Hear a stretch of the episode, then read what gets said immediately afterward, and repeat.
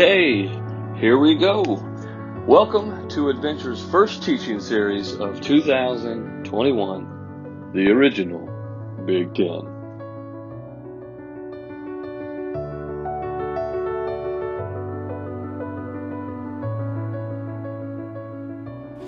So, years ago, I knew a locally well known pastor who lived in Manila, pastored a church in Manila, which is the capital of the Philippines. So, if you picture a long string of islands, Manila is pretty much in the middle. Not exactly in the middle, but kind of in the middle there. And um, he was also a businessman. And so his primary business was located 650 miles south of Manila, where his church was. And so he would travel in between. On Fridays, he would head back to Manila uh, to be there for the weekend at his church. And then on Mondays, he would head back to the south to a, town called General Santos, which is on this great big island called Mindanao in the bottom. So he made these trips back and forth. And he did that, pastoring that church for about 30 years um, and running this business down in Mindanao. And one day, he got killed in a car accident. Now, I've driven in the Philippines, and I'm going to tell you, it is amazing that he made it 30 years without getting killed driving in the Philippines. But he got killed, and so word spread out through his connections what had happened. And eventually, there came this awkward moment when two women with grown adult kids showed up at the hospital to claim the body. Two wives, two different sets of kids. Oh boy. Um, I asked a uh, Filipino uh, attorney friend, I said, So, what happens in a case like that? Because he was married to those women for 20 some years, both of them, and had grown kids. And I said, So, what happens with all his stuff because of this deception? And my attorney friend said, Well, let me say it to you like this a court will decide who gets all the chickens. That's a third world way of saying somebody's going to have to do the math and figure out how much goes to either. But he also added, on a case like this, by the time the investigation is done, there will not likely be anything left for either wife or for any of the kids when Caleb was born, uh, going on 35 years ago, we had a, uh, a doctor friend in Kansas City that we were able to stay with. He's a Jewish doctor, devout Jewish doctor, and he was really hilarious to be around. The Jewish sense of humor that you hear people joke about is not a joke, it's real. it's bizarre sometimes. And he told me one day, he goes, Hey, I got a joke for you. I got a ministry joke for you. It's an Old Testament joke. You want to hear it? And I'm like, Sure, hit me. Um, and he said, Okay, so Moses came down from Mount Sinai carrying the Ten Commandments on the two tablets. And he comes down and he addresses the people.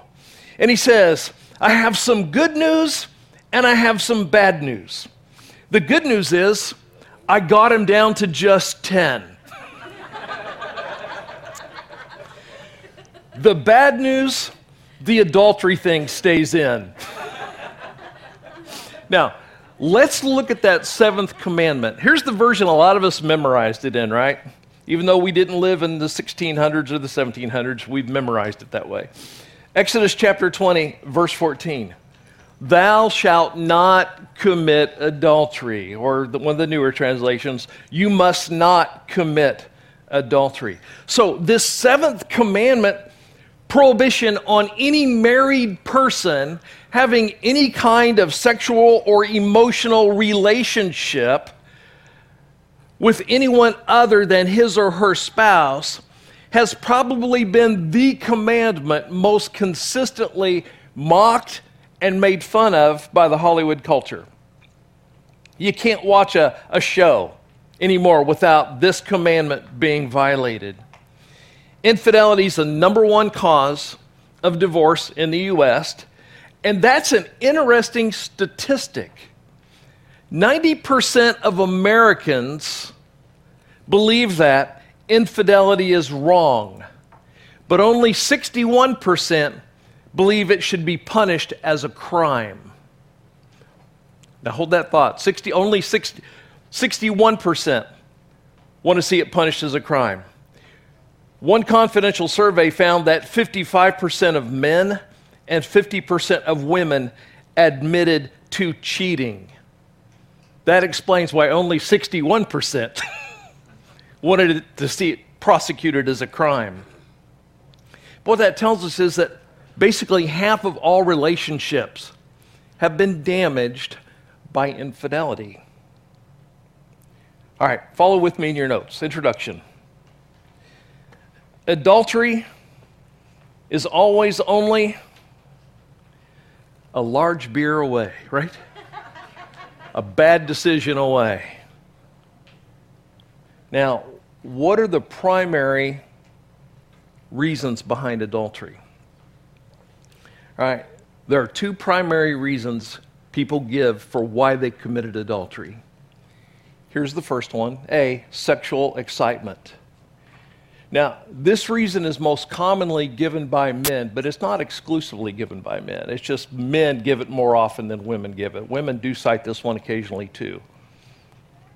Generally, what happens is that a married couple fall into a stagnated, monotonous, same way every time sexual routine. That's what happens.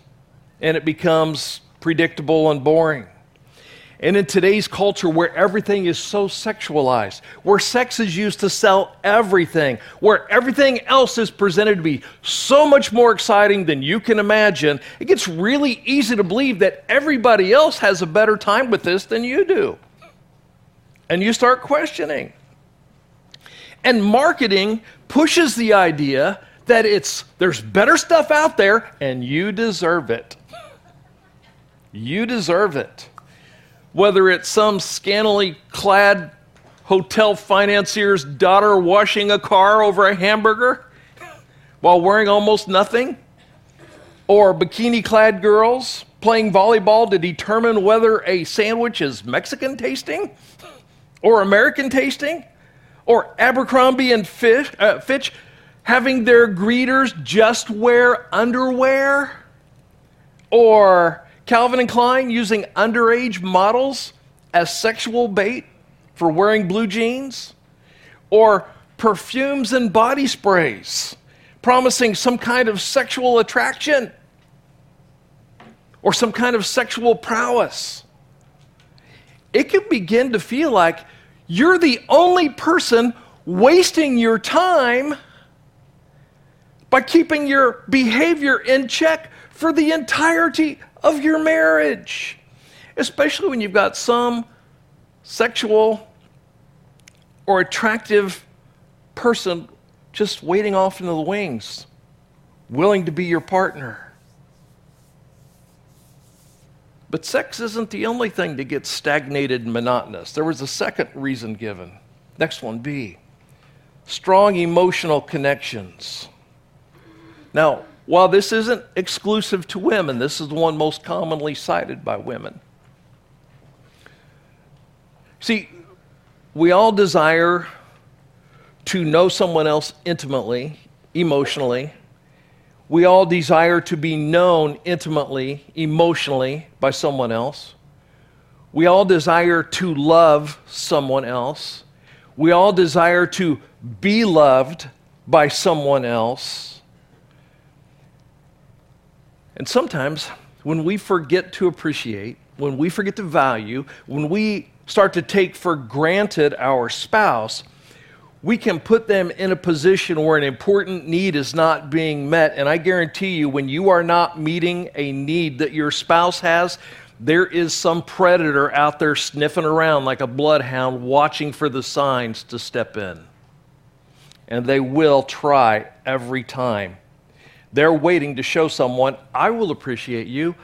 I value you. If you were married to me, I don't know how your husband, oh, your husband is an idiot. You're so good. See, for normal people, there's really no more powerful emotion than love. So if one falls in love with someone else while married, man, it takes incredible self control to keep your emotions in check, to keep your libido in check and to not commit adultery with this other person who makes you tingle inside. And then if you add in the unfortunate circumstance of a sexless marriage or a loveless marriage, right? Or uh, uh, mismatched emotions or mismatched sexual drives, then adultery becomes even harder to fend off. And we all know that. That's why the line about the commandment about adultery stays makes us chuckle.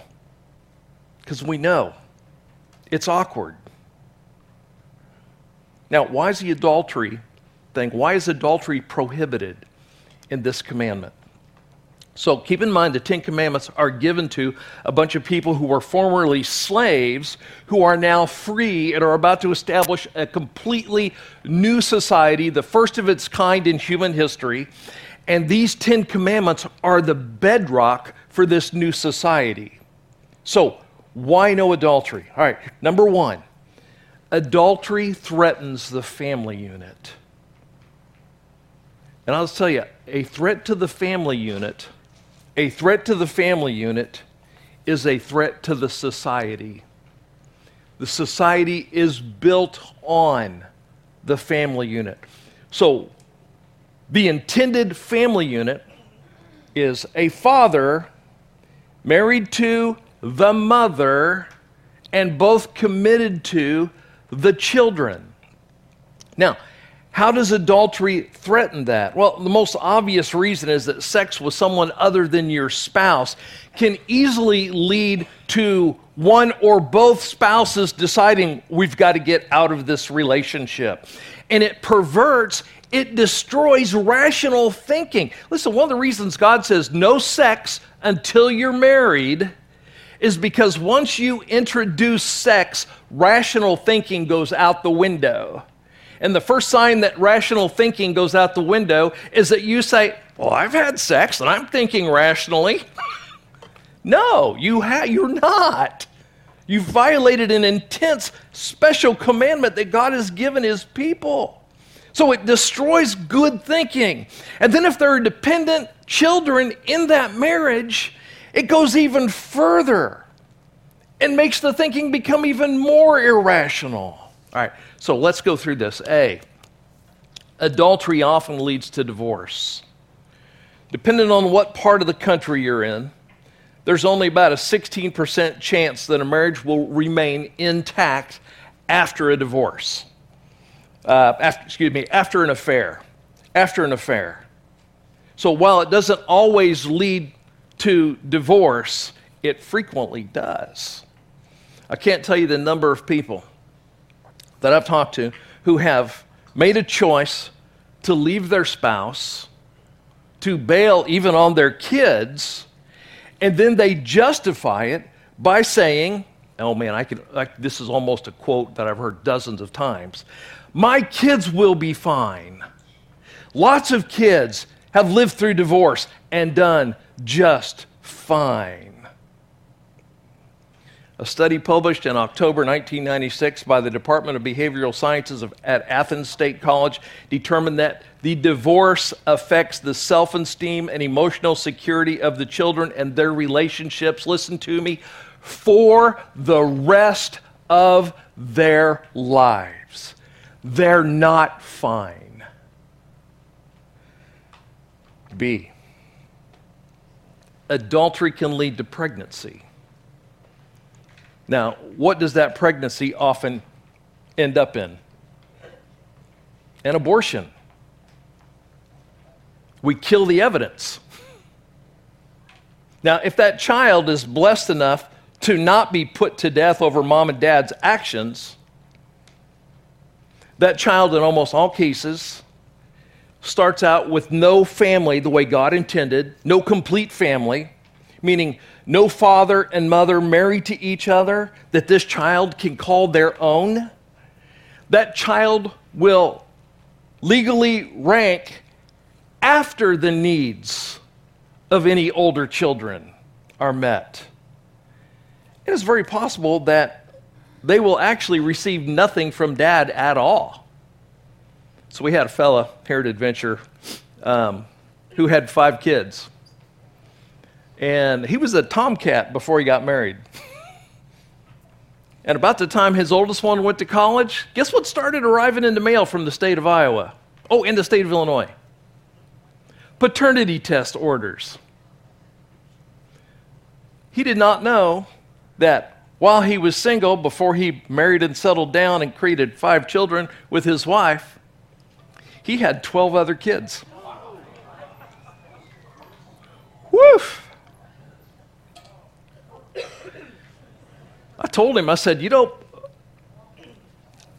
I don't even know what to say to that. I just sat there and stared at him. I mean, I, there's not many things you can tell me that will surprise me anymore, but that one, I just like,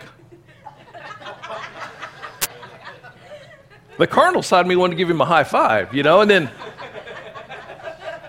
the Christian side of me was like, what, what's wrong with you? He goes, this is before I knew Jesus. All right, so we're going to call all these children the before Jesus children. So what happens in the state starts going by order of birth. And eventually, I believe it's after five, nobody gets anything. You and I then take care of those children. But that child that's born into that affair without a mom and dad will never know the kind of secure, loving home that will give that child a perspective of what God is like that God intended for that child to have. I've had to reason with a lot of people who've had affairs, and the fact that they had an affair indicates how far off reality their thinking already is, that they've not properly measured reality. See, there's often this delusion that if I could just be with that other person, oh my gosh, the grass is so much greener with that other person. Yet the statistics show that the affairs that finally marry, less than 5% of them ever describe the relationship as happy. And there is a 75% likelihood of divorce within five years. And there is also a 100% chance that you will never trust each other.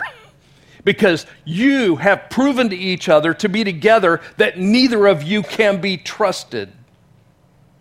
Let's go next one C.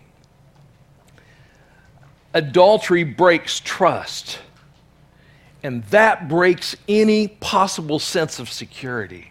See, adultery, it, it, it doesn't destroy, if it, if it doesn't destroy a family, it almost always does terrible harm to the marriage. And when it does terrible harm to the marriage, it does terrible harm to the children. So, aside from the betrayal, aside from the loss of trust, it sends out the notice to everyone that that adulterous partner has been living life as a fraud, as a deceiver, and secrets and deceptions have become a way of life for this person. They can't be trusted. Look at Job 24 15. I love this. This actually, this is like the perfect description. The adulterer waits for the twilight, saying, No one will see me then. He hides his face so no one will know him. So many times in the last 37 years, I have sat with church women who had affairs with church men. Women, church going Christian women with families who had affairs with church going men, Christian men who had families. And I've asked the women, what attracted you to him? And their answers run like this I love how he's so involved in his church. See I'm talking about when I say the, the, the, the rational thinking is already gone? I love how he loves and cares for his family. I love how he's involved in the lives of his kids. And the number one on our board is I love how he has so much integrity and such a good reputation. Listen, if he was really involved in following Christ, he'd have never entertained the notion of an affair.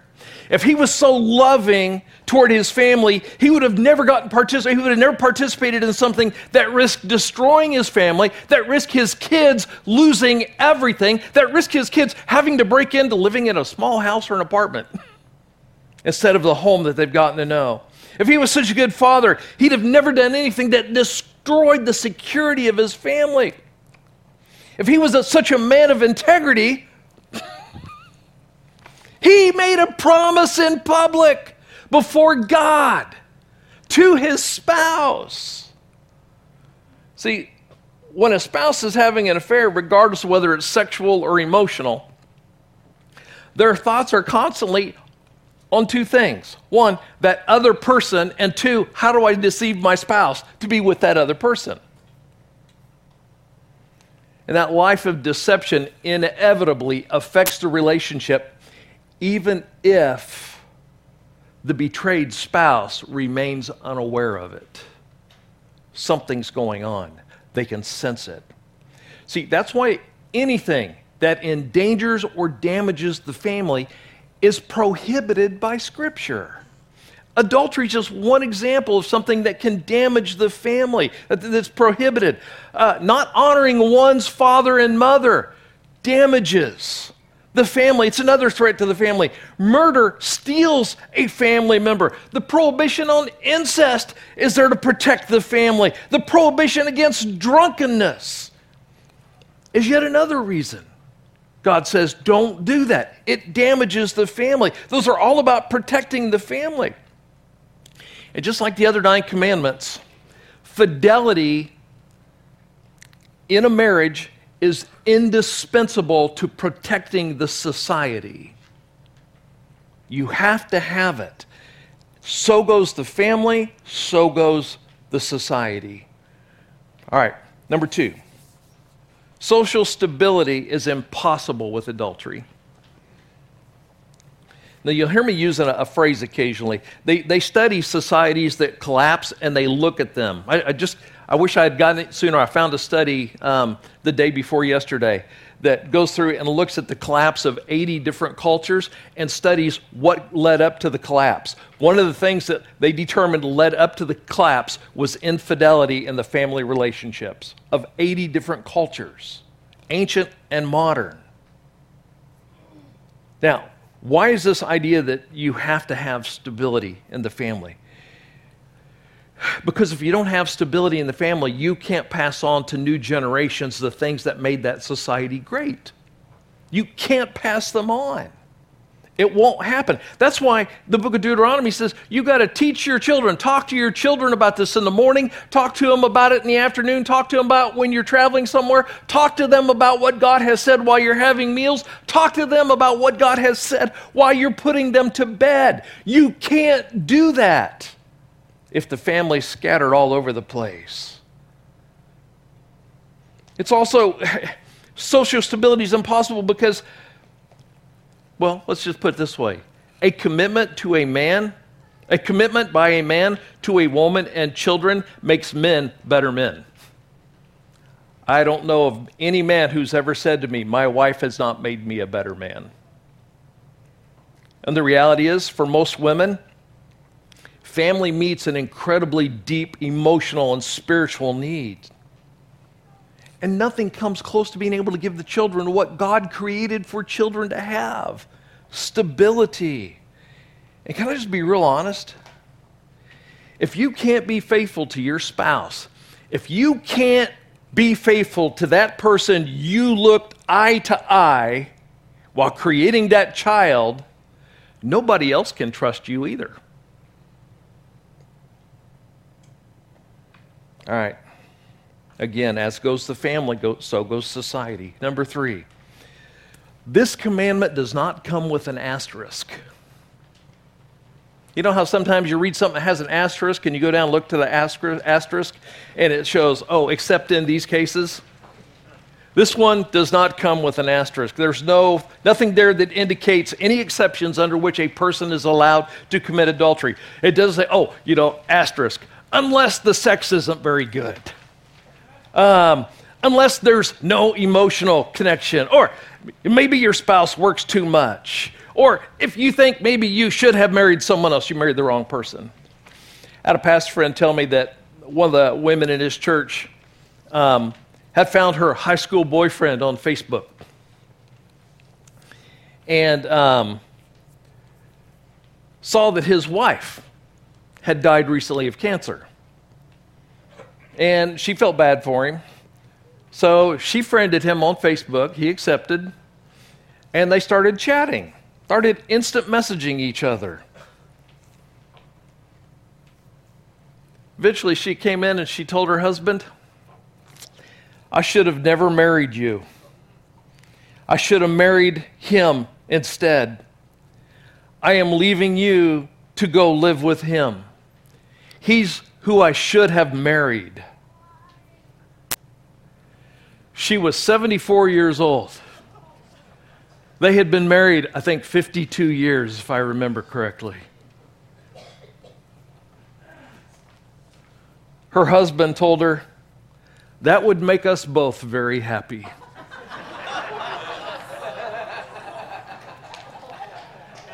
that commandment does not come with an asterisk that says, unless both spouses agree.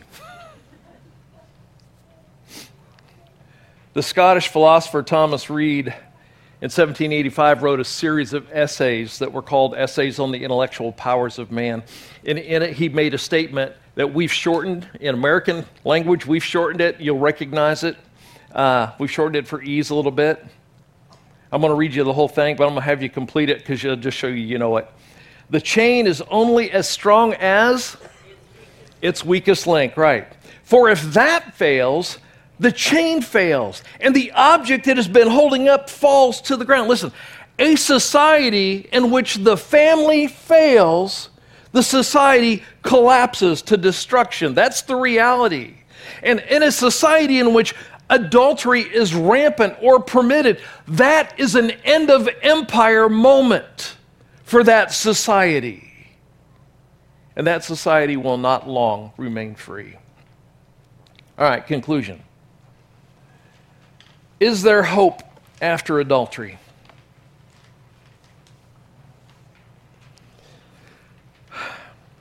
I'm just going to jump ahead. Yes, there is. But I'm going to come back and explain why in a minute. I'm going to explain how. So if you just do the math, if 55% of men and 50% of women believe, well, admit to having had an affair, that means half the marriages in this room have suffered through adultery at some point, right? Even if the spouse doesn't know about it. Now, Jesus comes back and Jesus reminds us very simply that sin begins, into the heart, begins in the heart, and we've got to watch what we think about, right? We've got to lock that sin down here. Don't let it get out in the air. Deal with it when it's inside before it gets outside. Matthew chapter 5. You have heard the commandment that says, what? So what's he doing? He's quoting the Ten Commandments. Everybody do this one. He's quote, quoting all the commandments. But I say, Anyone who even looks at a woman with, circle that word, lust. Now he's speaking to a male audience. This goes to a, this also works for a woman looking at a man with lust. And I'm going to come back to that word in a second. But I say anyone who even looks at a woman with lust has already committed adultery with her in his heart. Now, I've heard some people say that what's happening here is Jesus is actually tightening the command up even tighter than the Ten Commandments. I'm just going to tell you, that's not correct. What he's doing is he's actually tying two of the commandments together and he's reminding us that sin starts in here and we've got to control what's in here to be able to control what happens outside here. In fact, that word that we translate lust in English is actually the word covet again. We're going to come into that here in the next couple of weeks. Thou shalt not covet. Don't covet. That word lust was just used by the English translators to show us that this covet, it's not just thinking, oh man, I wish I had this. It's like, oh man, I'm going to have that. I'll do anything to have that. If I had the opportunity to have that, I would. See, what's the difference between a sin that's in here and one that's out here. See, Jesus is not suggesting that they're both the same, but what he's suggesting is it'll never happen out here if you start figuring it out in here. He's saying you've got to deal with this because whatever you obsess on is what you're going to do. Watch your thoughts. The church at Corinth had a lot of struggles with sexual sin. Jesus had, or Paul has to deal with this stuff so much, so much. Oh my gosh, there was a dude sleeping with his mom. Um, the church was messed up there, and crazy stuff going on. And so the apostle Paul confronts them in writing, so they couldn't get it wrong, right? And he gives them a plan for dealing with their sin by dealing with their thoughts. 2 Corinthians chapter 10. We pull down every proud obstacle that is raised against the knowledge of God. In other words, he says, whatever God has told us to do, and we know that's what God has told us to do, we don't tolerate anything coming in that tells us to do anything different. We're going to get rid of that sucker, and now. Watch what he says, last line. We take how many thoughts? every thought captive and we make it obey what God has said. He says, listen, you are still in control of your thoughts. And if your thoughts, if the sin leaves your head and comes into your life for real, it's because you chose to let it. All right, so here's the question. So, what if I've messed up and committed adultery? Is there still hope? Yeah, there is. There very much is still hope. 1 Corinthians chapter 9, I'm going to have you underline a couple things. Don't you realize that those who do wrong will not inherit the kingdom of God? Underline these three words. Don't fool yourselves. Don't fool yourselves. You know how we'd say that today in the Midwest? Don't be stupid. Don't be stupid those who indulge in sexual sin or who worship idols or commit adultery or are male prostitutes or practice homosexuality or are thieves or greedy people or drunkards or are abusive or cheat people. By the way, all those are things that threaten the family. You say, how does cheating people threaten the family? We have this little thing downtown on 4th Street called the jail. And when you cheat people, you frequently spend time down there. Society goes, time out for up to 364 days. At 365 days, we move you somewhere else. and in that year long absence from your family, your family decides, you know what, it's a lot less stressful with that person not here. Yeah, those things all threaten the family. All right, watch. None of these, people who do these things, will inherit the kingdom of God. See, that's not a, there's no asterisk on that. Now, underline verse 11 here, all the way to the uh, semicolon. Some of you were once like that. In other words, you used to do that, but you were cleansed. You were made holy. You were made right with God by calling on the name of the Lord Jesus Christ and by the Spirit of our God. So listen, he says, Look, some of you, you used to do those things. Listen, God says, I can forgive that. If you come to me with it. John chapter 8, there's a story about a woman who was caught in adultery and they brought her out and they were going to put her to death. Remember that? Jesus gets down, right, writes in the dirt. All these guys scatter all these people who wanted to kill this woman, who were trying to use her to trap Jesus, they just fade away, man. They just, they evaporate. And Jesus looks down there and says, Hey, where are all the people who accuse you? And she goes, I don't know, they're gone. Remember what Jesus said? Neither do I condemn you. Now, that's not all he said. A lot of times we want to stop there. What else did he say to her? Go and sin no more. All right. You realize what you did was wrong. My grace right now just freed you from that. Don't do it again. Man, I could do an entire lesson on recovery for the unfaithful spouse, recovery for the, the, the betrayed spouse. But for just a minute, let me just talk briefly to those of you maybe who have been unfaithful or who are currently now being unfaithful, because odds are high that's happening in a group this size. Here's what you need to do A, end the affair immediately. End the affair immediately. Man, if you haven't already, you break off all contact. If you need to get off social media, get your butt off social media. It's not good for you anyhow. Get off social media. Break off all contact. Block numbers if necessary. Go get a better phone plan with somebody else and change all your family's numbers. Get into a position where you cannot be contacted. Block all access. B. Become completely transparent. We are only as sick as our secrets. Only our secrets can control us. And by the way, when you did it, the first person you lied to wasn't your spouse, it was you. Stop deceiving yourself. Stop deceiving all the people around you. Stop deceiving your friends. Get honest and get transparent. C. Confess your sin to both God and a trusted friend. And just throwing this in of your same gender. Chances are high you got into your affair by confessing things to somebody you weren't married to who also wasn't your gender. 1 John chapter 1 verse 8. I love this. One of my favorite verses. If we claim we have no sin, we're only fooling ourselves and not living in the truth.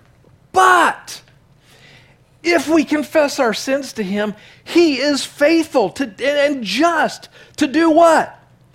to forgive us our sins, but just to go even beyond that and to do what else? To cleanse us from all wickedness.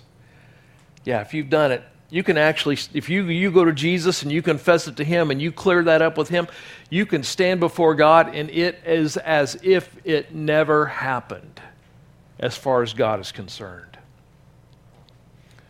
Scripture also tells us, though, it's important that you confess to God but it throws in one more thing as a, as a bumper, as a safeguard, not a commandment. You have to write this verse in because I kind of forgot to put it in your notes. James chapter 5, verse 16. Thank you. Jerry must have caught that the other night. James chapter 5, verse 16. Listen to this. Confess your sins to who? Each other, and pray for each other so that you may be healed.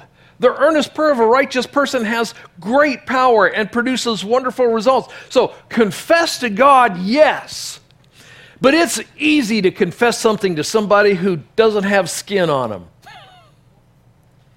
But when you have to sit chair to chair and confess to somebody who can look you right in the eye, there's something very vulnerable, something very honest about that. You need someone to whom you can be accountable. There's someone you need to talk to where you have no secrets, where you give them full access to your text messages, full access to all your social media if you're stupid enough to stay on there. Let them be able to see your phone, check your history, check your browser history, anything. You need someone else praying for you. D. Identify what led to the affair and correct it. Usually, the first thing I say is get sober. Get sober. Stop discussing personal issues with anyone of the opposite gender. See a counselor for yourself. See a counselor for your marriage. If your spouse won't go to counseling, you still go to counseling. E Get actively involved in things that will help you grow spiritually. Man, Bible studies, read books that will help you out. I'll tell you the two books I recommend most if, most if there's been an affair in a marriage. They're both by a guy named Willard Harley, H A R L E Y. Um, there's one called Love Busters, and there's one called His Needs, Her Needs. Start with Love Busters because that will help you stop doing the stupid things you've done that have created the mess you're in. And then his needs, her needs. But commit your time to keeping focused. Get in and volunteer. Do something that occupies your downtime. Get seriously on it. Listen, can I just tell you, nobody in this church will judge you. We kind of specialize in that, not judging. I mean, the difference between this congregation and a lot of other congregations is we admit we're screwed up. There's no shiny, indented people here. We are not all the new boxes of Barbies and G.I. Joes at Walmart on that big row. We are the island of misfit toys, and we admit it, right?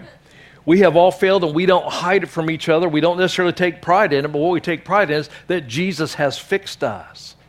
Listen, we want your marriage to thrive. We want your family to thrive, not just survive. And I'll just tell you beyond that, we want your grandkids and we want your great grandkids to live in a secure nation. But it begins with us doing the right thing. And that's the mission of the Ten Commandments, is to show us how to make a place that is safe for our kids into the future. Let's pray. Father, we thank you today that you are a God of grace. We thank you that your mercies are new to us every morning. We thank you that you've promised if we confess and come clean, that you forgive us and that you cleanse us, and that we're able to stand in your presence just like it never happened. Father, help us to deal with our shortcomings. Help us to bring our life into alignment with what you've called us to do, be, and live. Father, we thank you for Jesus who brings grace to us. And we thank you for your Holy Spirit who brings conviction, who brings guidance to us. We thank you for your word that sets it out so that we can see it and read it over and over and understand it as it becomes a part of our life. And Father, we thank you for mercy. And it's in Jesus' name we pray. Amen.